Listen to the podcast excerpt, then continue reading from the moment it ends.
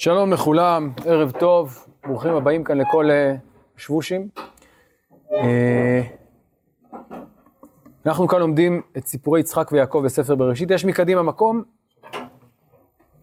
גם פה? ואנחנו היום uh, מסיימים את פרשת תולדות, ואולי קצת תואמים מתחילת פרשת ויצא, אז אפשר להגיד שזה קצת גם שיעור פרשת שבוע לשבוע שעבר אם תרצו.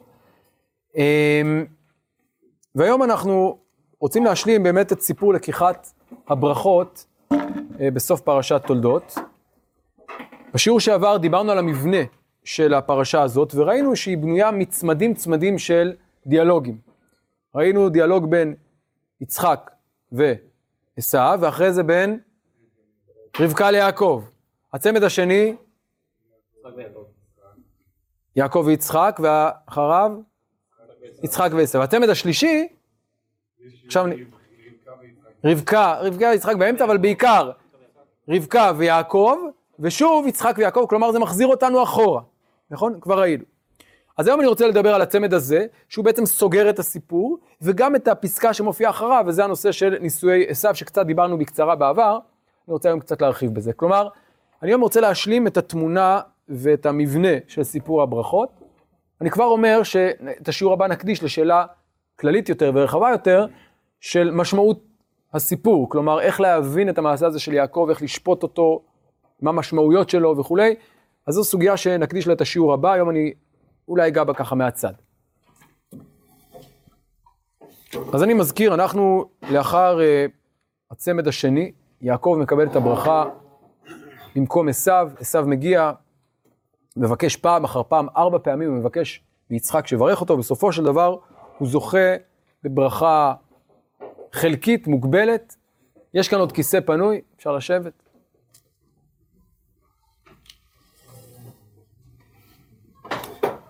כן. אני חוזר, פרק כ"ז, פסוק מ"א. ויסתום עשו את יעקב על הברכה אשר ברכו אביו. ויאמר עשו בליבו, יקרבו ימי אבל אבי, ואהרגה את יעקב אחי.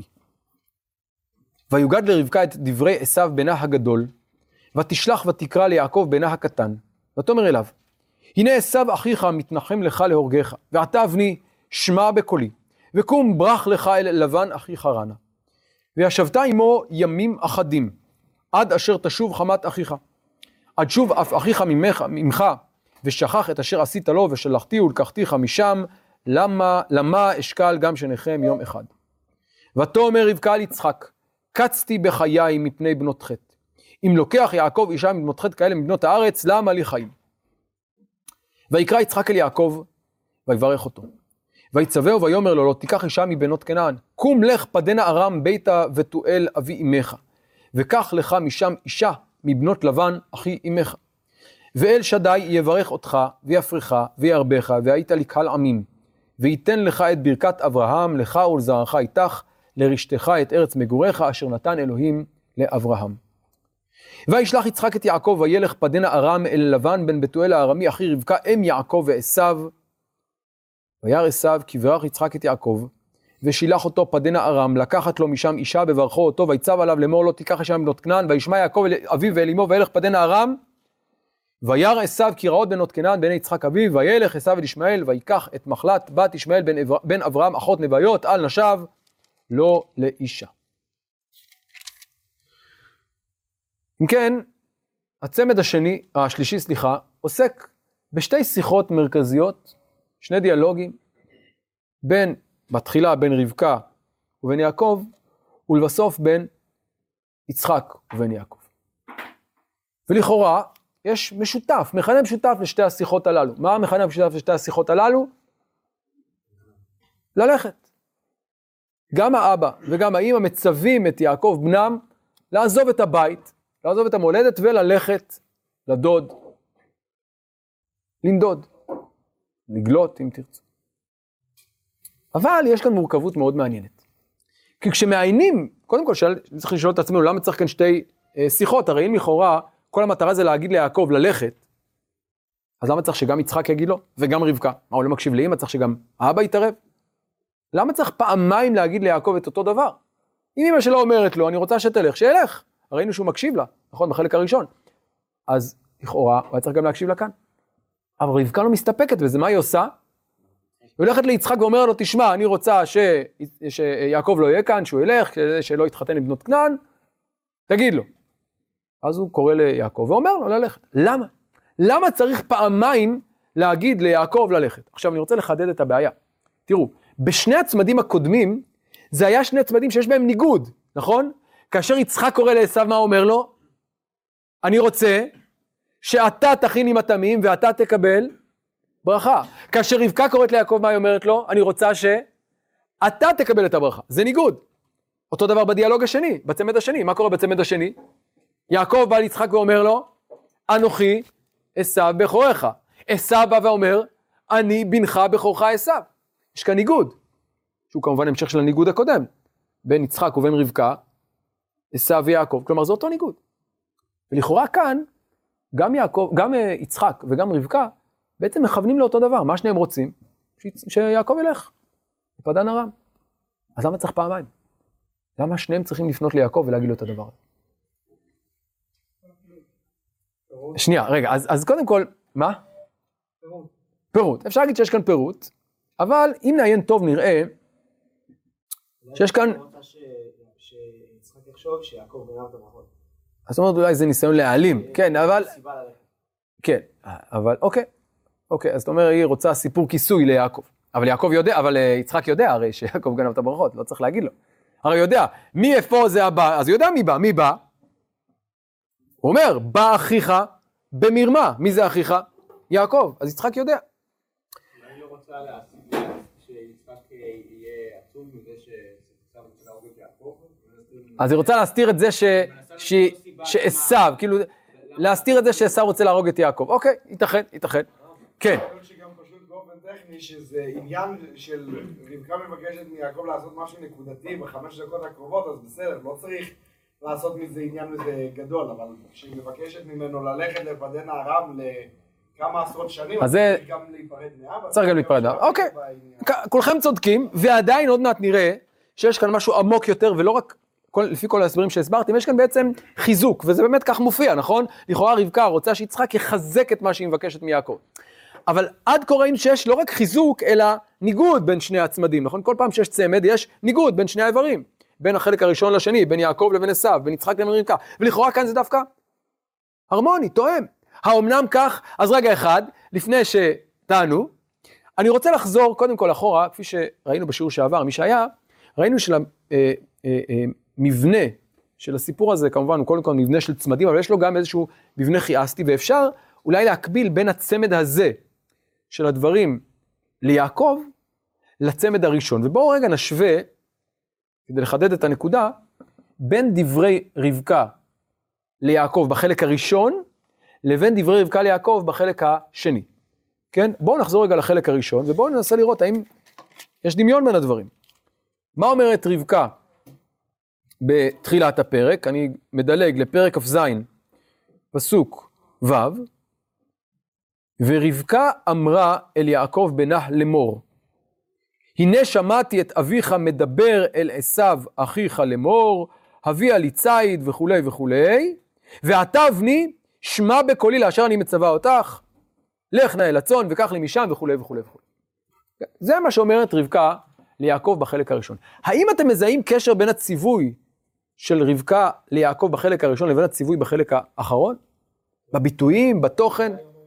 כן. או, יפה. כלומר, בשני המקרים אומרת רבקה, שמעתי משהו. מה שמעתי בחלק הראשון? שיצחק פונה לעשו, ולכן אני רוצה שאתה תעשה משהו. מה אומרת רבקה ליעקב בחלק השני? שמעתי שמה? שעשו אחיך מתנחם לך להורגך. ולכן אתה חייב לעשות משהו. אגב, היא גם משתמשת באותה לשון. מה הלשון שהיא משתמשת? ואתה בני, שמע בקולי. אגב, ואתה בתנ"ך תמיד פירושו מסקנה. כלומר, העובדות הן כך וכך, ומזה נגזרת מסקנה. בהתחלה היא אומרת, הנה שמעתי את אביך מדבר על עשיו אחיך לאמור, לך שדה וכולי וכולי. ואתה, בני, שמע בקולי, אשר אני מצווה אותך, וכולי, לך תביא אתה מטעמים. אותו דבר כאן. היא קוראת ליעקב, אומרת לו, שמעתי שעשו רוצה לעשות כך וכך, ואתה, מה המסקנה? שמע, בני, שמע בקולי, וקום, ברח לך אל לבן אחי. חרן. אז בשני המקרים רבקה פועלת באופן דומה, גם בלשון אבל גם בתוכן, כלומר היא בעצם שומעת איזו ידיעה שאולי יעקב לא יכול ולא צריך לשמוע אותה, מעבירה אותה בסתר ליעקב ואומרת לו, אתה חייב לפעול לאור הידיעה הסמויה שאני מגלה לך. א', כדי להשיג את הברכה, והפעם השנייה כדי להציל את חייך, נכון? אז, אז זו פעולה מאוד דומה, כלומר איזושהי הדלפה כזאת מודיעינית, אפשר לומר של רבקה ל- ליעקב, אבל יש גם קשר, מעבר להקבלה יש גם קשר סיבתי בין הדברים. מה הקשר הסיבתי בין הדברים? בין הציווי הראשון לשני? מה? בגלל הציווי הראשון שהיא ציוותה אותו, היא אמרה לו, לך, נכון? שמע בקולי, לך נא אל הצאן וקח לי משם, וכולי וכולי, ותערים על אביך ותיקח את הברכה לעשו, ומה קורה בחלק האחרון? עשו, למה עשו רוצה להרוג אותו? אני חוזר, ויאמר עשו בליבו, ויסתום עשו את יעקב על הברכה שברכו אביו, ואומר עשו בליבו, יקרבו ימי אבל אבי, והרגה את יעקב אחיו, ויוגד לרבקה דברי עשו בנה הגדול, אוקיי. אז אם כן, יש כאן תוצאה, והייתי אומר שיש אפילו אחריות של רבקה. אגב, אם אתם זוכרים, כשיעקב מתלבט ומסתייג, מה אומרת לו רבקה? עליי קללתך, אני לוקחת אחריות, זה כל כך חשוב לי. דיברנו קצת על למה זה חשוב לרבקה, אולי נדבר על זה גם בהרחבה בשיעור הבא, אבל זה מאוד חשוב לרבקה. ולכן היא אומרת לו, למרות שזה מעשה בעייתי מאוד מבחינה מוסרית, אתה חייב לעשות את זה, אין ברירה. תהיה קללה, עליי, עליי קללתך. היא לוקחת אחריות, וגם כאן, לא מדובר בקללה, מדובר בניסיון רצח, ברצון לרצוח. אומרת לו אה, אה, רבקה ליעקב, שמעתי שעשו רוצה להרוג, ולכן עכשיו אתה חייב להקשיב לי, כמו שהקשבת לי קודם, ואני עכשיו לוקחת אחריות, עכשיו תברח ותציל את חייך, אה, כי אחרת עשו יהרוג אותך. אז זה החלק הראשון, הייתי אומר, בזה רבקה בעצם משלימה את המחויבות שלה כלפי יעקב. היא זאת שציוותה עליו לרמות, להערים, באחיך במרמה, והיא זאת שעכשיו צריכה לשאת בתוצאות, או להגיד לו, להתגונן מפני התוצאות. עד כאן זה מובן. אבל שוב אני חוזר לשאלה, בואו נחזור לפסוקים. מה קורה בחלק השני? מיד אחרי זה כתוב, חוזר לפסוק מ"ו, ותאמר רבקה על יצחק, קצתי בחיי מפני בנות חטא. מה היא אומרת ליצחק? נמאס לי. ממה נמאס לי? קצתי בחיי, כלומר, למה לי חיים? כן, כלומר, מה זה למה לי חיים? זה, זה ממש מדכא אותי, עד מוות. מה? מה מדכא אותה כל כך? בנות חטא. מי הם בנות חטא? איפה פגשנו את בנות חטא? ויהי עשו בתחילת הסיפור בין 40 שנה, ויקח אישה את יהודית בת בארי החיתי ואת בוסמת בת אלון החיתי, ותהיינה מורת רוח, אגב, ליצחק ולרבקה, לשניהם. אבל כאן, ולכן רבקה יודעת שגם יצחק לא כל כך אוהב את הכלות הללו, שוב, כנראה לא בגלל האישיות שלהם, אלא בגלל התרבות שמהם, ממנה הם הגיעו. אז היא אומרת לו, אם לוקח יעקב, קצתי בחיי, ואתה יודע למה, הרי גם אתה לא כל כך אה, אוהב אותם, אם לוקח יעקב אישה מבנות חטא, כאלה מבנות הארץ, למה לי חיים? מה זאת אומרת, למה לי חיים? אני, אין, אין טעם, כלומר זה מדכא אותי ממש. אני קצתי בחיי, מאסתי בחיי. וזה מאוד מוזר. כי לכאורה רבקה לא אומרת את האמת. כלומר, היא אומרת את האמת באופן חלקי, היא לא אומרת לו את הסיבה האמיתית, למה היא רוצה שיעקב ילך? בגלל עשיו. אז אמרתם, אולי היא רוצה להסתיר את זה ממנו, יכול להיות. אגב, הרשב"א אומר כך, אני קורא רגע את הרשב"א, אם לוקח יעקב, דרך חוכמה אמר רבקה ליצחק, להרחיק יעקב מעשיו, ולא גילתה לו שבשביל סתימת אחיו עשתה כן. אז זה אולי מה שאתם אמרתם, כלומר, היא לא רוצה לגלות לו את הסיבה האמיתית למה, או בגלל שהיא הייתה מעורבת בזה, או בגלל שמה? אולי הוא לא יאמין שעשו רוצה להרוג, וגם יש לו, ככה הוא אוהב את עשו, אכפת לו מעשו, לא, היא לא רוצה להכניס את עשו לסיפור, כן. יש לה אחריות. החלק הראשון, זה אומר שרבקה לקחה אחריות על החלק שלה. והחלק השני, האבות, כל אב לקח אחריות על השידוך של הבן שלו. לכן היא בעצם פונה ליצחק ומראה לו את הצד של האחריות שלו בסיפור. האחריות שלו היא לשדך את יעקב. אז אתה אומר שיש כאן עוד משהו, לא רק, לא רק עניין uh, כזה, לא רק סיפור כיסוי. אבל יש כאן עוד משהו. Uh, ובאמת, אגב, שימו לב שיש כאן uh, ביטוי מעניין שחוזר פעמיים. כאן היא אומרת ליצחק, למה לי חיים? מה לפני זה היא אומרת ליעקב? משפט מאוד דומה. גם שאלה רטורית. למה אשקל גם שניכם יום אחד? למה אני רוצה שתלך? כי אם לא תלך אז מה יקרה? אשקל גם שניכם יום אחד. אגב, מה פירוש אשקל גם שניכם יום אחד? מה זאת אומרת? אולי שניהם ימותו, אבל איך ידע? רוח הקודש. בדיוק. אם הוא, עשיו, יהרוג את יעקב, אז מה יקרה? נכון. במילים אחרות, אגב, מצאנו סיפור כזה, מעניין. כמובן יש קין והבל, אבל uh, יש סיפור מעניין בספר שמואל ב', כאשר uh, האישה התקועית באה לדוד ואומרת לו, היה לי בן, שני בנים, ואחד מהם, ואני אישה אלמנה, ואחד האחים קם והרג את אחיו, ועכשיו מה רוצים לעשות? בני המשפחה, גואלד אומרים, בואו נהרוג את האח השני. ואז היא אומרת, מה יקרה? וקיבלו את גחלתי אשר נשארה, לא יהיה לי שום uh, המשכיות. תעשה משהו, כן? כלומר, זה למה יש כאלה גם שני חמים אחד. גאולת דם, נידוי, לא משנה, אבל בעצם בזה שהוא ירצח את יעקב, באותו רגע אני גם איבדתי אותו. אם בפועל, כי יהרגו אותו, אם מבחינתי הוא בן רוצח שרצח את בני, הוא כבר, הוא לא הבן שלי, אבל למה אשקל גם שניכם יום אחד? זה קטסטרופה כפולה. אז זה מה שהיא אומרת למי? ליעקב. למה אשקל? איך אני יכולה? אני לא מסוגלת, זה בלתי אפשרי. למה אשקל גם שניכם? היא אומרת כאילו על עצמה. כלומר, לא רק תציל את עצמך, תציל גם אותי, תציל גם את עשיו. ומה היא אומרת ליצחק? למה לי חיים? אני לא יכולה יותר. אין לי יכולת לסבול את הנשים הללו. ואם גם יעקב ייקח, אז בכלל, למה לי חיים? אבל כאמור, נראה שזה יותר מאשר סיפור כיסוי. והראיה לכך, כמו שאמרנו קודם, שכבר בתחילת הסיפור נאמר, ותהיינה מורת רוח ליצחק ולרבקה. אז כנראה שבאמת זה ישב על משהו, זה לא סתם איזה תירוץ שהיא ממציאה. באמת זה הפריע להם. אז אם כך, למה היא עכשיו נזכרת בזה? למה היא דווקא עכשיו אומרת ליצחק את הדבר הזה?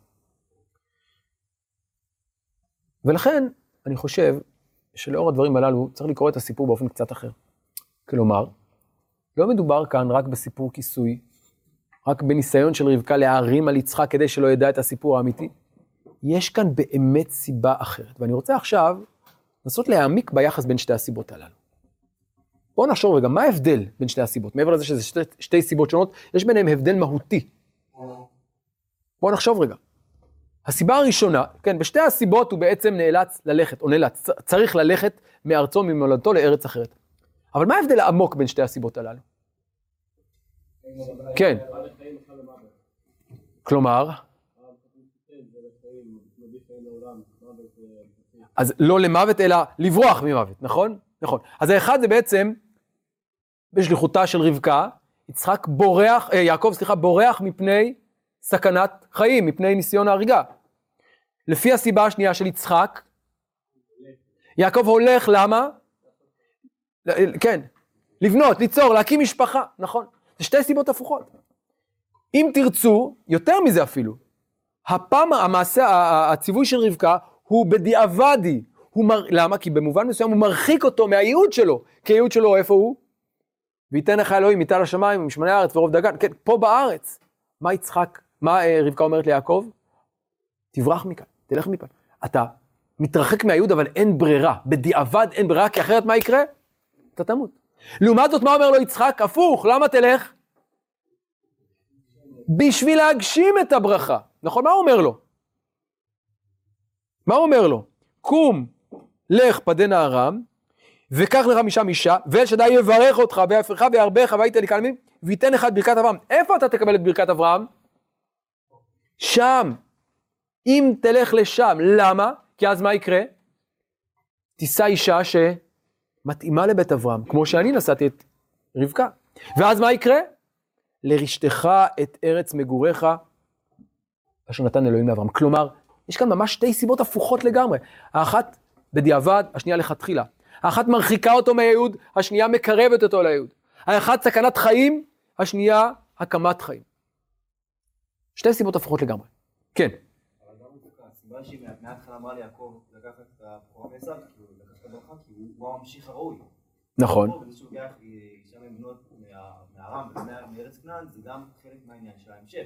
כן, אבל זה, זה באופן אחר, אבל אני אומר, מה שרבקה אומרת ליעקב, תברח על חייך. זאת המטרה, היא לא אומרת לו להתחתן, היא אומרת לו, אתה בסכנת חיים, ברח. בסדר? אה, זהו, היא לא אומרת את זה. וישבת עמו ימים אחדים. היא לא אומרת לו, ברח לך אל לבן אחי ותתחתן. מה היא אומרת לו? ברח לך אל לבן אחי חרנה וישבת עמו ימים אחדים. מה יקרה שם? אגב, הימים אחדים נשמע לכם מוכר? ויהי בעיניו? אז הימים האחדים הזה יקבל משמעות חדשה בהמשך, אבל בשלב זה היא לא אומרת מילה על חתונה. זה לא מעניין עכשיו, אתה צריך קודם כל לדאוג לעצמך, עזוב משפחה, חתונה, קודם כל שלא תמות. יצחק נותן לזה פירוש אחר לגמרי. היא מדרבנת, נכון, אבל, אבל, אבל זה מה שיצחק אומר, וזה באופן, לא, זה שאני אומר, זה לא רק בדיעבד, זה גם לכתחילה, זה לא רק סיפור כיסוס, זה משהו אמיתי.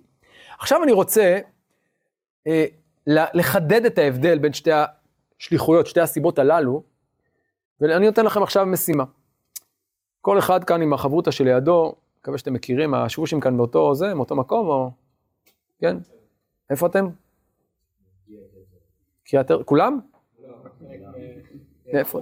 טוב. אז אם לא תכירו חברים חדשים, זה גם בסדר.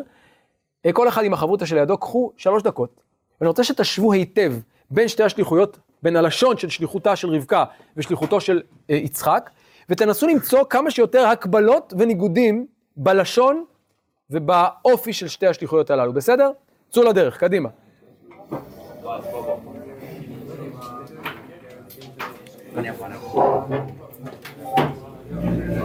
יש כאן איזה טוש?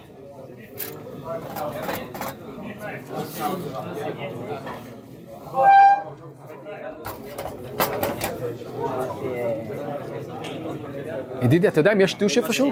ללוח? אם תוכל להביא תודה.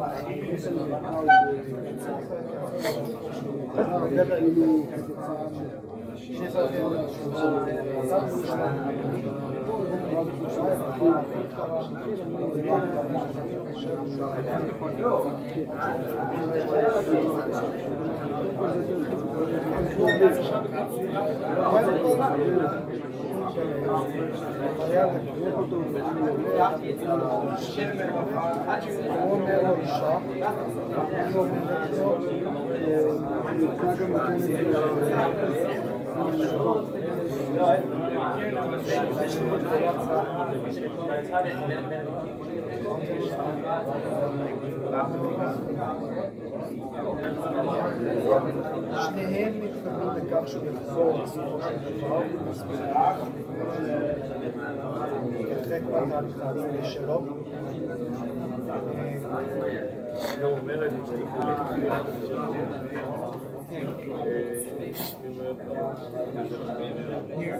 סביר להניח שהיא לא קיימה את זה בסוף.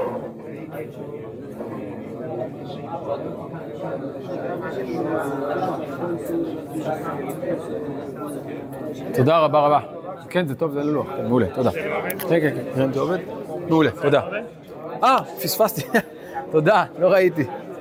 זהו, תודה, תודה. בסדר, אבל טוב שיש לי שניים, עכשיו זה גם טוב.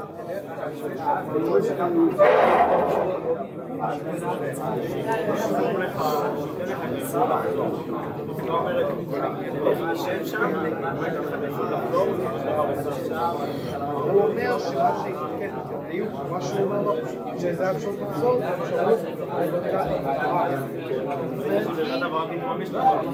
היא נותנת לו ציפייה ריאליסטית, חיים ומוות, הוא נותן לו את הציפייה הרוחנית, Fakat su var şahsta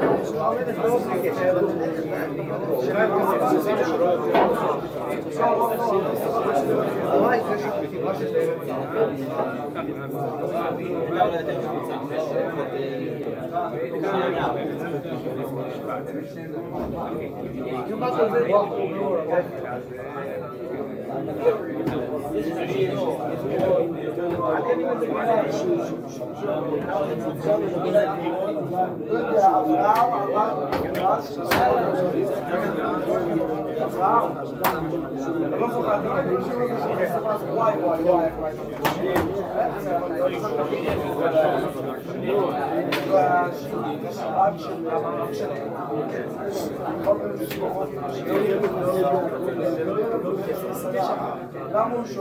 כי ה...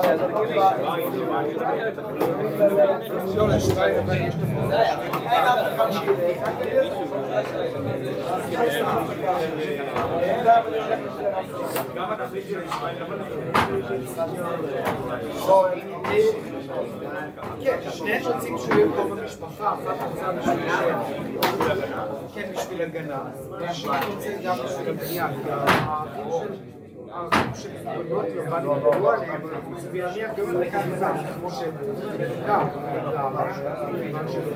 טוב, עוד חצי דקה, בסדר?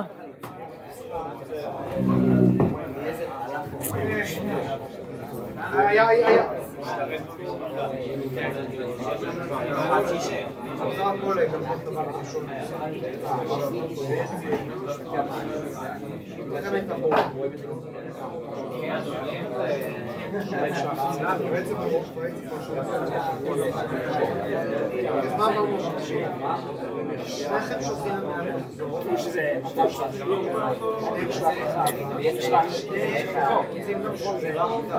טוב, אה, אני יודע שיש לכם עוד מה לעיין, בואו נעצור כאן בכל זאת.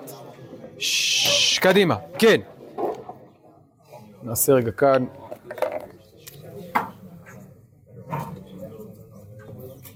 נתחיל מרבקה.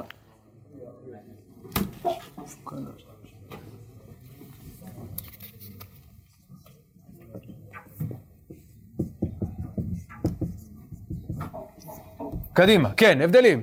בכבוד, כן.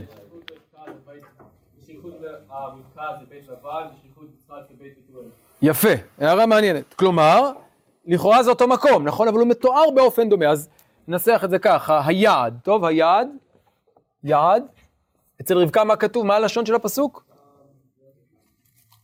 כן, קום ברח לך אל, קום ברח לך אל לבן אחי חרנה. מה כתוב אצל יצחק? קום, לך. מה? מה? מה? פדנה ארם. ו? בתואל אבי אמך. בואו נתבונן רגע, אפשר להמשיך, אולי נמשיך ואז נחזור להבדלים. כן, עוד הבדלים. כן. במקרה של רבקה היא אומרת יעקב מלא הקטון, וביצחק קורא לו יעקב. Hmm. ויקרא יצחק אל יעקב, ואתה אומר שם זה "ויו- ותקרא ליעקב בנה הקטן, נכון. בנה הקטן, אמ, שזה מתחבר לזה שלפני זה מה נאמר? ויוגד לעשו, לרבקה, דברי עשו, בנה הגדול, ותשלח ותקרא ליעקב בנה הקטן, נכון, אז זה, זה מתחבר לזה. אז אני נגיד את זה בעל פה כי אין לנו כאן מקום, אבל זה בנה הקטן וזה, אולי נחזור לנקודה הזאת בהמשך. כן, תודה. כן. קצת כאילו, זה כבר כתבנו קום ברם קום אבל...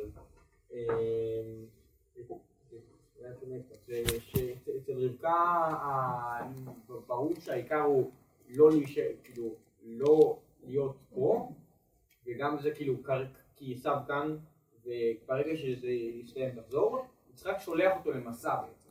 כן, אז בואו בוא ננסח את זה בציטוטים. מה, מה הלשון אצל רבקה, מה הלשון אצל יצחק? אתה צודק. קום ברח וקום לך זה חוזר למה שאמרנו. אז אולי אתה מדבר על, סי... לא היעד, אלא על... מה, מה הסיום, נכון? מה... מתי מסתיים המצב הזה, נכון? מה רבקה אומרת? עד מה? אז בואו נכתוב את זה רגע. עד, שוב, סיום. כבר מת? עד, טוב, אני אעבור רגע לירוק. תודה שהבאת לי את הירוק, עכשיו השחור אה, שווק, אז הנה. כן. אמ, עד, אז מה הלשון כאן? אצל רבקה, עד? שוב? ומה ההמשך? ושלחתי ולקחתיך. אני רוצה שתשימו לב לכמה מילים, גם עד שוב וגם מילה ושלחתי. הלאה. מה נאמר אצל יצחק? לא נאמר, אבל זה די ברור, מתי? כשתתחתן. אבל בכל זאת יש לשון דומה. וישל... ושילח, וישלח יצחק את יעקב, נכון?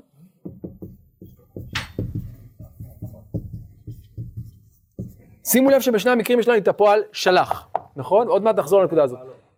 כן, אומרת לו, תלך לימים אחדים, לך לשבת שם. יצחק אומר לו, לך, אבל מה המטרה? שתשב ביער אצל אברהם. אז זה דווקא הפוך, שיצחק אומר לו, לך, אני שולח אותך לקחת שעה, אבל. רבקה אומרת לו, לך וממש תשב שם. לא, אבל היא אומרת לו, עד, עד שוב חמת אחיך. אבל היא אומרת לו לשבת שם. בסדר, לא לא לא. נכון, אבל היא אומרת, ושבתה עמו ימים אחדים, ימים אחדים זה זמן קצר, היא אומרת, תשב איתו קצת, זמן קצר, עד שיסתיים, עד שהוא יירגע, ואז תחזור. לא צריך לקרוא את וישבתה עמו בנפרד. וישבתה עמו ימים אחדים. עד מתי? עד שעשו יירגע, ואז תחזור. כן, עוד הבדלים, כן. וקום לך, אחד זה בשבילך ואחד זה בשבילי. אתה אומר, אין כאן, כאן זה לך וכאן קום לך, לא כתוב, לא כתוב לך. למרות שהשאלה אם לך לך, אני לא בטוח, אנחנו מכירים את רש"י, הלך לך להנאתך ולטובתך, אני לא בטוח שתמיד לך לך פירושו אה, להנאתך ולטובתך, שזה המובן הפשוט של לך. אבל, אז השאלה איך לקרוא את זה, יש פירושים אחרים, אבל ייתכן. על כל פנים אתה צודק שאין כאן את המילה לך, אלא קום לך, זה נכון. כן, כן, עוד הבדלים. אני רוצה לשים לב לעוד פרט מעניין. שימו לב ללשון, כן, אה, אה, מה, מה? שמע, נכון, אין שמע בקולי, שזה, שוב, מחזיר אותנו לרבקה בהתחלה. יש עוד הבדל אחד,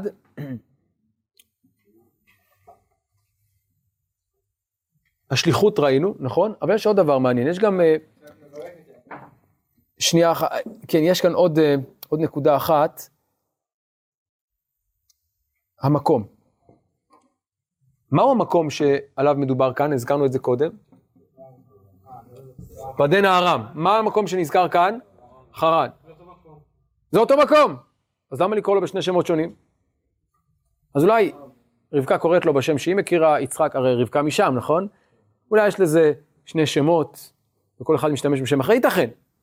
אבל ההבדל כאן הוא הבדל מעניין שצריך להבין אותו, כן.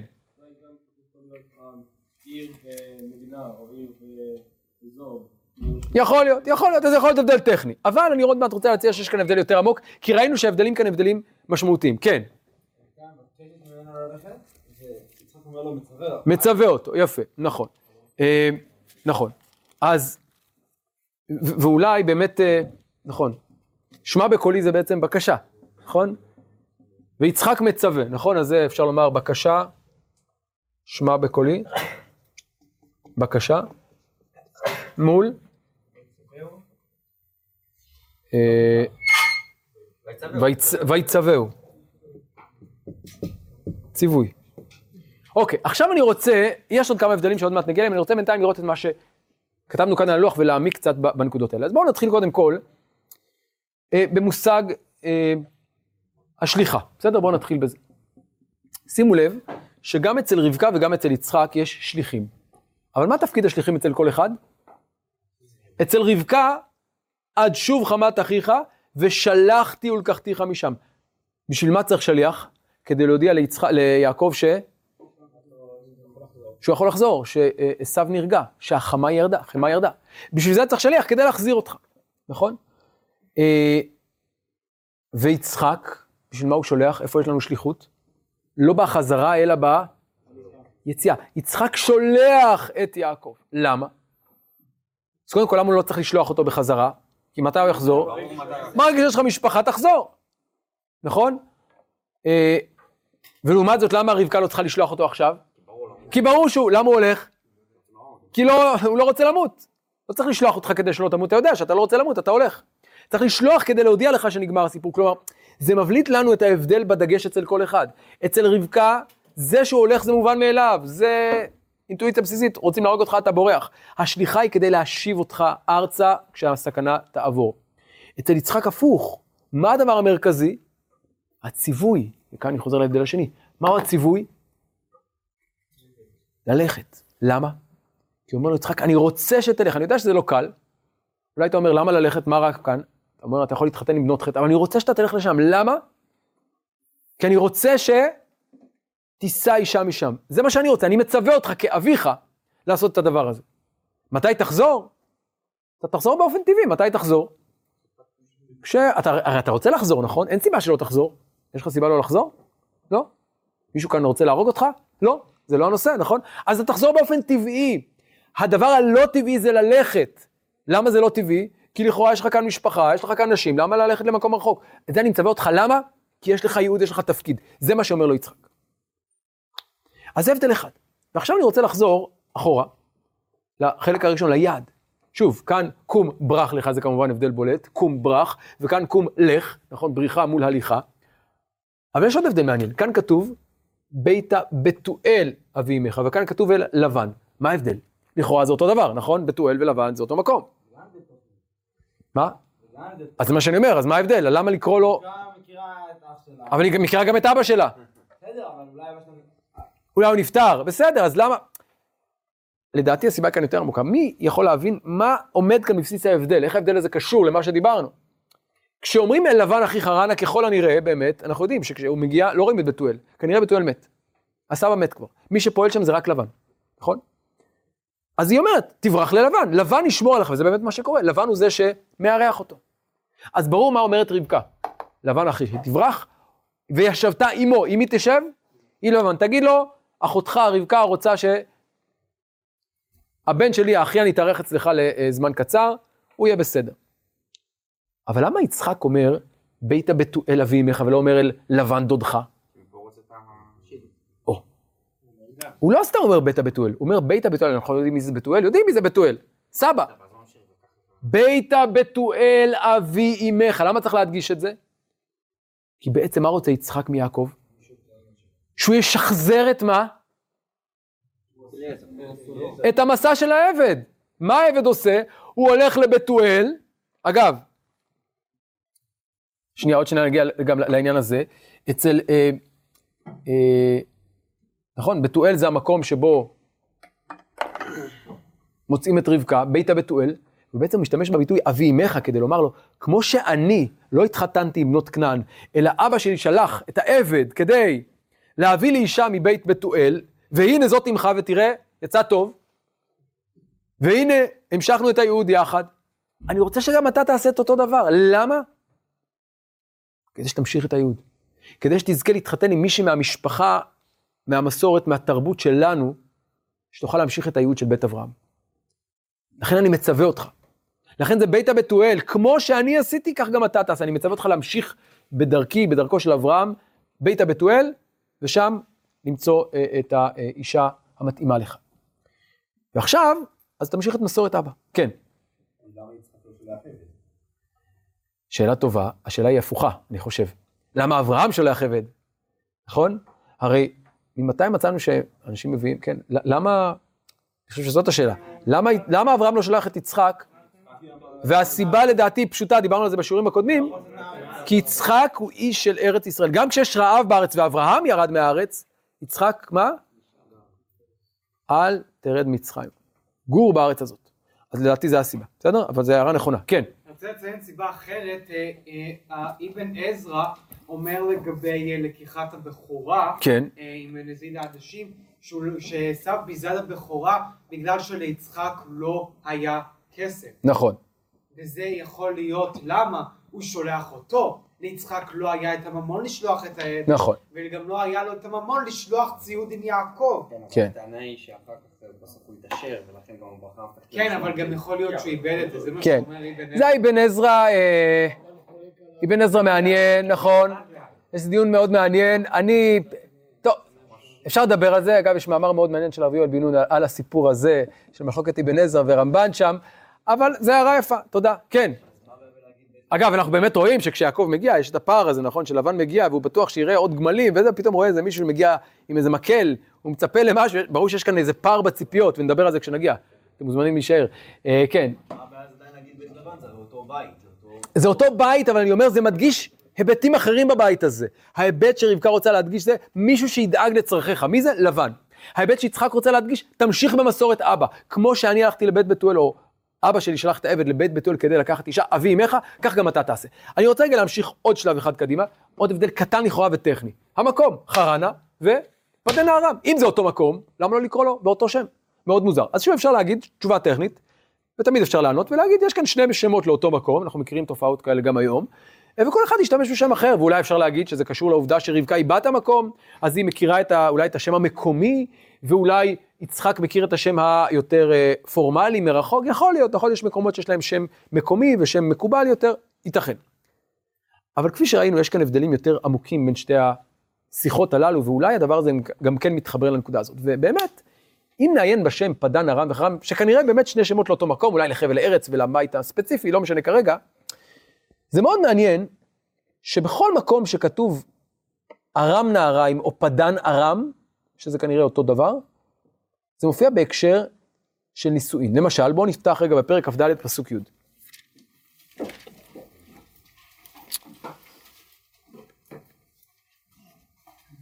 ויקח העבד, דיברנו על העבד, נכון? ויקח העבד עשרה גמלים מגמלי אדוניו וילך וכל טוב אדוניו בידו ויקום וילך אל ארם נהריים אל עיר נחור. דוגמה אחת. דוגמה שנייה, פרק כ"ה פסוק כ'. ואלה תולדות יצחק בן אברהם, אברהם בן יצחק, ויצחק בן 40 שנה בקחתו את רבקה בת בתואל הארמי מפדן ארם. שימו לב, רבקה בת בתואל הארמי מפדן ארם. שימו לב, קום לך פדן הארם, ביתה בתואל אבי אמך. נכון? זה אותו ביטוי. כלומר, פדן ארם זה איזה מקום? המקום שממנו העבד הביא את רבקה ליצחק.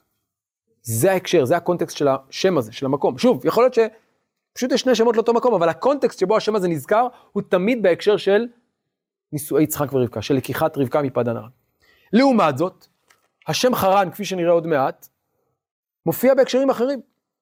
למשל, ניתן לכם דוגמה, איפה אנחנו מוצאים את השם חרן, בפעם הראשונה? פרק י"א, סוף פרשת נוח, פרק י"א, פסוק ל"א, בואו נפתח. ויקח תרח את אברהם בנו, ואת לוט בן ארם בן בנו, ואת שרי כלתו אשת אברהם בנו, ויצאו איתם מאור כשדים ללכת ארצה כנען, ויבואו עד חרן, וישבו שם, והיו עם תרח חמש שנים ומאתיים שנה, והיה מותרח בחרן. שימו לב, באיזה הקשר נזכרת חרן? יציאת אברהם, או יציאת אביו, מארצו, נדודים מארץ לארץ, נכון? עוד דוגמה לזה, פרק י"ב פסוק ד', ויקח, וילך אברהם כאשר דיבר אליו אדוני וילך איתו לוט, ואברהם בן חמש שנים ושבעים שנה בצאתו מחרן. אז מה זו חרן? המקום שממנו אברהם יוצא לאן? לך לך, לארץ ישראל. אז מהי חרן? הניגוד לארץ ישראל. כלומר, המקום שממנו אברהם יוצא אה, אה, ממולדתו, כן? וכך גם בפרק, אה, בעוד מקומות. עכשיו, איך זה מתאים למה שראינו כאן? למה רבקה אומרת אל לבן אחי חרנה? כי במידה מסוימת, כשיעקב הולך לחרן, מה הוא עושה? את המסע ההפוך ממסעו של אברהם. אברהם הלך, לך לך, מחרן לארץ ישראל, לארץ כנען. ומה עושה יעקב? בורח מארץ כנען לחרן. האם זה טוב או לא טוב? לא טוב, כי זה בניגוד למסע של אה, אברהם. הוא כאילו עושה את המסע ההפוך. זה בעייתי. אתה כאילו בורח מהייעוד, הייעוד היה ללכת מחרן לארץ כנען, אתה בורח מארץ כנען, הולך לחרן, זה לא טוב. כלומר, חרן מייצגת כאן את המקום שממנו יצא אברהם אל ארץ כנען, ועכשיו יעקב יוצא מארץ כנען לחרן. אז שוב אפשר לראות את ההבדלים בשמות שמבטאים שני היבטים של המקום. לפי יצחק זה לכתחילה, זה המקום שבו מצאנו את הייעוד, את, ה, את השידוך הנכון, המתאים, כדי שתוכל להמשיך את בית אברהם. רבקה אומרת לו, אין מה לעשות, אתה חייב באופן זמני ללכת מהייעוד אל המקום שממנו יצאנו, כי אין ברירה, כי אחרת אתה תמות. אבל זה רק לימים אחדים. מה? אה, כן, כן, בבואי מפדן במובן של כשבאתי עם משפחתי, ואז מה קרה? מתה עליי רחל, כלומר עד שבאתי עם כל המשפחה והאישה שאהבתי, מה קרה לי? טרגדיה. כלומר יש כאן ניגוד, באתי מפדן עם כל משפחתי, ואז קרתה לי טרגדיה דווקא כשהגעתי לארץ, כן. אה, אבל אה, מצד שני, אה, נו, אלה שתי מילים בשפות שונות. ידוע לנו שפדענו זאת מילה באכדית. אם כבר אפשר להגיד, יצחק משתמש במושג הזה, אברהם משתמש במושג הזה, בגלל שפדענו זאת מילה אכדית. הם ואז מה? נקבעו מאכד. אפשר להגיד גם שפשוט חרן. אני לא יודע לא מאיפה זה חרן. שהם היו, ש- שהם היו אה, בתוך המקום, שהם התיישבו שם. כי חרנו זה בשפה אחרת מהאכדית, אני לא זוכר את ה... אז אני לא, אני לא יודע מה האטימולוגיה של חרן, זו שאלה מעניינת, לא, לא בדקתי את זה, צריך לבדוק את זה. אני לא זוכר מה השפה. יכול להיות. אז זו הערה מעניינת, אבל שוב אני אומר, ברור שגם רבקה וגם יצחק מכירים את שני השמות, נכון? אז גם, אני, בהחלט יכול להיות שיש לשמות הללו אה, אה, אטימולוגיות והקשרים שונים, אולי שפות שונות, באמת צריך לבדוק את זה, זו הערה יפה. אבל השאלה היא כאן, למה כל אחד משתמש ב, בשם אחר? ואני חושב ששוב, גם אם נסביר שיש מקור אחר, אתה רואה שכל שם מופיע באופן עקבי בהקשר מסוים. אז שוב, השאלה מה המקור של השם זו שאלה אחת שבהחלט צריך לבדוק אותה, אבל עדיין זה שתמיד שם מסוים מופיע בהקשר מסוים ושם אחר בהקשר אחר, זה, זה אומר דרשני. אולי גם יהיה קשר, אם נגלה באמת, נברר מה בדיוק האטימולוגיה של שני השמות הללו בשפות המקוריות, זה אולי יכול להעמיק את העניין הזה, אבל עדיין צריך להסביר למה כל אחד משתמש בשם אחר. שוב, עכשיו, ידוע, כן, אמרתי, פד- פדענו זה מילה, זאת מילה מהאכדית. נו, זה ו? אני זוכר. ו? אז למה רבקה משתמשת בחרן ולא בפדן הרע? כלומר, מה ההבדל? הרי שניהם מגיעים מאותו, מבחינת, הש- אני לא יודע איזה שפות הם הכירו, כן? אבל אם, הרי גם רבקה יצאה מאור כשדים, שניהם כנראה הכירו אכדית, נכון? כנראה, לא בטוח, אבל אולי כבר הדור השני שלישי כבר לא הכירו. יצחק כנראה היה מעורה, כי אברהם עדיין... אה, יכול להיות. בהשבעה אומר לאליעזר דמשק, לשים את אה, היה תלך תירכוש, שזאת אה, שבועה אה, די מפורסמת. אז- כששרה מתה, הוא השיג את הפולחן של הסופדים המקצועיים. אז יכול להיות, זו הערה מעניינת, צריך לבדוק את זה. אבל אני אומר, עדיין, אני חושב שצריך להסביר למה אתה רואה באופן עקבי, שזה ההקשר, גם כשלא רבקה ויצחק מדברים, אלא גם כשהתורה מדברת, היא משתמשת בשני שמות שונים בהקשרים שונים. אז יש כאן משהו שהוא כאילו שימוש, אבל אתה צודק, כלומר, עדיין לא הסברנו, ננסח את זה ככה. עדיין לא הסברנו למה פדן ארם זה השם שמשמש להקשר של משפחה, וחרן משמש בהקשר של יציאה אל, אל המולדת, כלומר זה עדיין צריך להסביר, עדיין, את זה לא פענחנו. אולי אני אומר משהו על זה בהמשך, שנייה אחת, זמננו מתקצר והולך, אני רוצה עוד כמה מילים אה, להשלים. כן, אה, מה עוד אה, אה, אה, דיברנו כאן? כן, אז פדן דיברנו, אוקיי, בסדר, אז דיברנו על ההבדלים העיקריים. ממש דקות ספורות, אני רוצה רק להשלים את התמונה. איך פרק כ"ז מסיים? בואו נחזור לסיום הפרק, או לא פרק כ"ז, הסיפור, כיצד הוא מסיים. אני חוזר לפסוקים שלנו.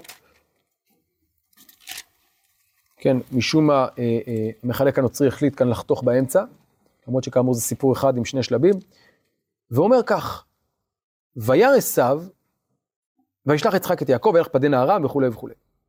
וירא עשיו, כי ברך יצחק את יעקב, ושילח אותו פדן הארם, לקחת לו משם אישה בברכו אותו, ויצב עליו לאמור לא תיקח אישה מבנות כנען. למה חוזרים שוב על התיאור הזה? ראינו כבר. כי כאן זה מנקודת מבט של עשיו. וישמע יעקב אל אביו ואל אמו וילך פדנה ארם, שזה שוב תיאור של מה? של מה שרואה עשיו. וירא עשיו כי בנות כנען בני יצחק אביו, אגב הוא כבר ראה, מה הוא ראה? בפסוק ו', וירא עשיו כי יברח. מה ההבדל בין וירא עשיו בפסוק ו' לוירא עשיו בפסוק ח'? הווירא הראשון זה פיזית, ראה, הוא רואה. בדיוק, הווירא השני זה הבנה. בעקבות הראייה הראשונה הוא מבין, מה הוא מבין? הוא מבין שהייתה בעיה במה שהוא עשה, שבתחילת הסיפור כתוב שעשו לוקח את יהודית בת בארי ואת בוסמת אלון החיתי, ותהיינה מראות רוח, עכשיו הוא רואה, עכשיו הוא לא רק רואה את זה, הוא בעצם מבין שלקיחת אנשים יש לה השפעה גם על העתיד, על הייעוד, שמי שלוקח את בנות כנען הוא נדחה מהייעוד, ומי שלוקח את בנות בתואל, אז בעצם הוא לוקח מישהי מהמשפחה שיש לה חלק, סיכוי להמשיך, כך אומר הרשב"ם אגב, בברכות האחרונות הללו, וירא עשיו כי יברך יצחק, נתן לו את ארץ כנען שניתנה לאברהם, וגם אמר לו לקחת אישה ממשפחתו, וגם ציווהו שלא לקחת מבנות כנען. חשב עשיו בליבו, מה שנשאתי מבנות כנען גזל ממני ברכת אברהם, שהרי מתי יצחק נותן את ברכת אברהם ליעקב? עכשיו, בברכות הקודמות, ונדבר על זה בשיעור הבא, הוא לא נתן לו את ברכת יעקב, מה הוא אמר לו? את ברכת הארץ. נכון? מטל השמיים, משמני הארץ, רוב דאגת ותירוש. איזה ברכה הוא נותן לו כאן? וייתן לך את ברכת אברהם, לך ולזרעך איתך. למה? כי ברגע שאתה תקים שושלת ראויה, תוכל מה לעשות? להמש... לחזור ולהמשיך את השושלת. לרשתך את ארץ מגוריך שנתן אלוהים לאברהם. וירא עשיו כראות בנות כנען, אז אומר uh, הרשב"ם, חשב בליבו עשיו, שמא מעתה אזכה לנחלת אברהם. כלומר, הוא עושה מאמץ לזכות, אז מה הוא אומר? אם כך, מה אני אעשה? אשא אישה. מהמשפחה. וזה מה שהוא עושה. וירא עשיו כראות בנות כנען, וילך עשיו אל ישמעאל, ויקח את מחלת בת ישמעאל, בן אברהם, כן, אה, אה, אה, אחות נוויות, אל נשב לו לאישה. אז יש כאן מצד אחד ניסיון מאומץ, אבל אולי גם לא מספיק טוב, כושל. למה הוא כושל לניסיון של עשיו? פעמיים. א', אל נשב, כלומר זה לא במקום, אז זה לא כל כך עוזר, וב', את מי הוא לוקח? מהמשפחה. אגב, שניהם לוקחים בעצם את בת הדודה, נכון?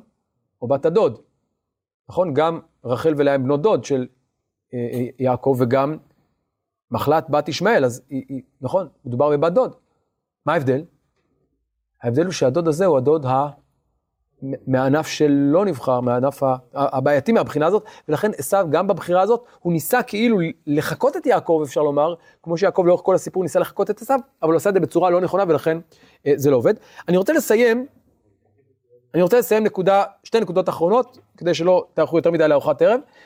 אה, אז אחרי שתיארנו את זה, אם כן, מנקודת המבט של עשיו, למה יעקב בורח, למה יעקב הולך? לאן הוא הולך? לשאת אישה. לאן הוא הולך? וילך פדנה ארם, פסוק ז', וישמע יעקב אל אביו ואל אמו, וילך פדנה ארם. זה מנקודת המבט של מי? של עשיו. והנה מתחילה פרשת ויצא, ויצא יעקב מבאר שבע וילך רנה. למה צריך להגיד שוב? הרי כתוב קודם שהוא כבר הלך. כלומר, לכאורה בסוף פרשת תולדות, איפה נמצא יעקב? בדרך, הוא כבר פדן ארם, אולי בדרך. אז למה בפרשת ויצא, שוב, ויצא יעקב מבאר שבע, הוא כבר יצא. כבר ראינו, וישמע יעקב, וילך פדנה ארם, הוא כבר נמצא שם, בדרך. איך פתאום אנחנו חוזרים ואומרים, ויצא יעקב מבאר שבע וילך חרן? הרי הוא כבר יצא, הוא כבר הלך, הוא כבר אולי יגיע. התשובה היא, שפרשת ויצא לאיזה נקודת מבט היא שייכת?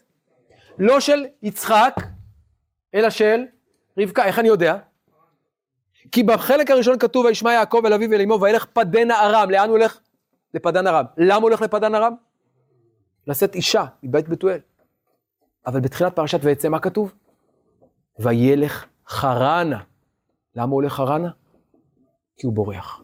אז יש לנו כאן שני תיאורים מקבילים, לא רק של הסיבות, אלא גם של אופן ההליכה. פעם אחת הוא הולך לפדן ארם כדי להתחתן, פעם שנייה הוא יוצא מבאר שבע, חרנה, כדי לברוח. ולאור זה, ובזה נסיים, אפשר להבין גם את ההמשך. מה קורה בחלום שלו, וזה כבר הכנה לשיעורים הבאים, מה קורה לו שם ב... כשהוא יוצא מבאר שבע? ויפגע במקום ויען שם כי באה השמש, הוא בורח, הוא נס על נפשו, איפה הוא נרדם? באיזשהו ג'בלאה ככה באמצע שום מקום, שם אבנים מראשותיו, בתודעת חרדה. למה? כי בסיפור הזה, בתיאור הזה, יעקב לא הולך בנינוחות לפדן ארם, אלא בורח על נפשו מפני עשיו לחרן. ואז מה קורה? בתוך הסיטואציה הזאת, חלום הסולם. אם כן, אפשר להבין שחלום הסולם קשור לאיזה היבט של הבריחה, של היציאה של יעקב? ההיבט של הבריחה, הניסה, ולא היציאה. אני אסכם ואומר שמה שאמרנו עכשיו זה בעצם מבוא. מבוא למה? לכל פרשת ויצא. כי בעצם הסיבה הכפולה שמובילה את יעקב לצאת מארצו וממולדתו לפדן ארם או לחרן, תלווה אותם לאורך כל פרשת ויצא. ולאורך כל הפרשה נצטרך לשאול את עצמנו, מה מניע את, יצח... מה מניע את יעקב ברגע הזה? האם הסיבה הראשונה, הבדיעבדית, או הסיבה השנייה לכתחילה? האם הבריחה על חייו, או הרצון להקים משפחה? שתי הסיבות הללו גם משתלבות, אבל לפעמים גם יש ביניהם סתירות, וכל הדברים האלה נראה בעזרת השם בשיעורים הבאים. עד כאן.